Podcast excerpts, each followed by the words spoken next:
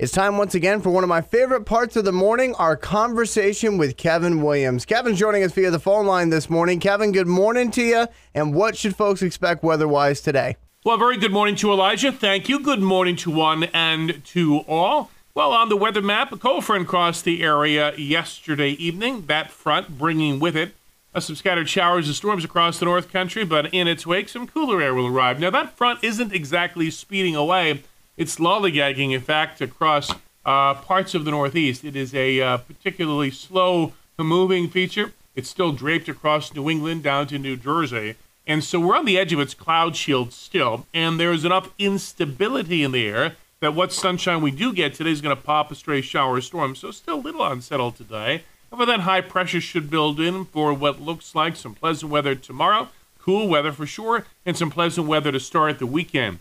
Thereafter, the next weather maker comes in Sunday. It's another front that'll generate our next chance of rain, a shower or a thunder shower then. Otherwise, uh, pretty standard fare, nothing particularly extreme around these parts.